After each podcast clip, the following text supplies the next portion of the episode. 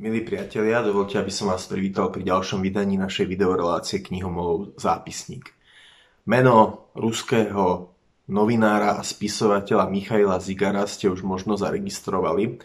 Pred pár rokmi mu vyšla veľmi oceňovaná publicistická kniha Všetci mocní Kremla, v ktorom e, ozrejmuje alebo ponúka mm, dejiny Putinovho režimu v Rusku a tá kniha je tak brilantne napísaná, že sa páči tak eh, zástancom ako aj kritikom eh, ruského režimu.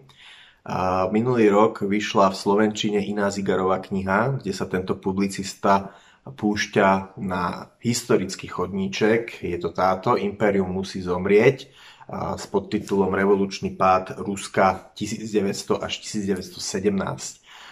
Opäť eh, Zigar tu takým publicistickým štýlom sprítomňuje posledných 17 rokov cárskeho režimu v Rusku spolu potom s februárovou revolúciou až po revolúciu bolševickú na jeseň roku 1917. Ako v nejakom ruskom románe tu defiluje obrovské množstvo postav, napriek teda tomu, že je to, že je to literatúra faktu, je to, je to publicistika, nie beletria. Od predstaviteľov dobovej ruskej kultúry ako Tolstoj, Maxim Gorky, Sergej Dagilev, cez predstaviteľov cárskeho režimu, samozrejme ľudí ako Mikuláš II, cárovna Alexandra, Rasputin, alebo cárovi ministri Vite Stolipin, až po revolucionárov, ktorí sa snažia ten cársky režim zvrhnúť od politikov ako Kerensky až po vodcov bolševickej revolúcie, ktorý, ktorým boli samozrejme Lenin a Trocký. Čitateľ si zavše kladie otázku, či mm, bolo možné v niektorom bode možno započiť iným smerom, či bolo v niektorom bode toho, tých posledných 17 rokov cárskeho režimu možné prijať reformy, ktoré by e, vypustili paru z toho tlakového hrnca ruského režimu a či bolo možné, aby Rusko možno malo iný osud v 20. storočí. Napokon ale všetko ide tak, ako to poznáme z hodín dejepisu, ale je to predsa len strhujúca kniha, je to kniha bravúrne, brilantne napísaná, e, má skutočne taký, taký novinársky ráz, takže máte pocit, že čítate nie knihu o dejinách, ale naopak by som povedal, že také publicistické, publicistického sprievodcu po posledných rokoch ruského režimu. Samozrejme, napokon tie karty sú od začiatku rozdané jasne. Cár Mikuláš je zjavne človek, ktorý, ktorého úlohy sú väčšie než jeho rozhľad a jeho schopnosti.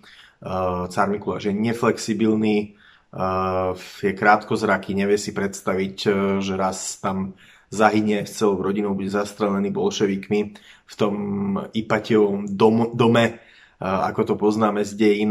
Na druhej strane Lenin dlho vyzeral len ako vodca nejakej obskúrnej bolševickej sekty, ktorý ešte v lete 1917 e, bol okrajovým fenoménom aj v rámci teda samotných eh, revolucionárov a teda napokon ale došlo k udalostiam, ktoré eh, katapultovali Lenina a jeho bolševikov priamo do stredu diania. Takže je to brilantne napísaná kniha, je hrubá 670 strán hutného textu, ale naozaj číta sa to ľahko. Možno, ak by som jej mal niečo vytknúť, tak je to chýbajúce, tak sú to chýbajúce fotografie. Eh, kým som, keď som to čítal, tak eh, skutočne tam na vás dopadnú desiatky mien, nielen tie notoricky známe mená eh, toho ruského politického, kultúrneho, spoločenského života z začiatku 20. storočia, ale aj možno ľudí, ktorí, ktorí nie sú až tak známi, tak som potom musel na Wikipédii si vždy klikať a možno som si aj pozeral, že ako vlastne vyzerajú, že chce, človek si chce ich predstaviť, chce tomu menu pridať nejakú tvár, takže tej knihe by možno prospelo, keby uh, na začiatku alebo na konci bol nejaký uh, register uh, postav a po prípade aj s fotografiami, aby to bol, aby to bol pre čitateľa plastickejší zážitok ale je to v skutku strhujúce pojednanie o notoricky známej téme, téme pádu cárskeho režimu, krátkej, krátkeho, potom krátkeho rúského, rúského pokusu o demokraciu, ktorý trval len niekoľko mesiacov od jary do jesene 1917 až po bolševický puč, ktorý vyšiel teda, vošiel teda do dejín ako veľká oktobrová socialistická revolúcia. Veľmi dobrá kniha Imperium musí zomrieť, vrelo odporúčam. Vyšlo to v Lani v nakladateľstve Absint. Milí diváci, ďakujem, že ste si nás dnes zapli a zase niekedy na budúce pri ďalšom vydaní našej videorelácie knihomolov zápisník. Dovidenia.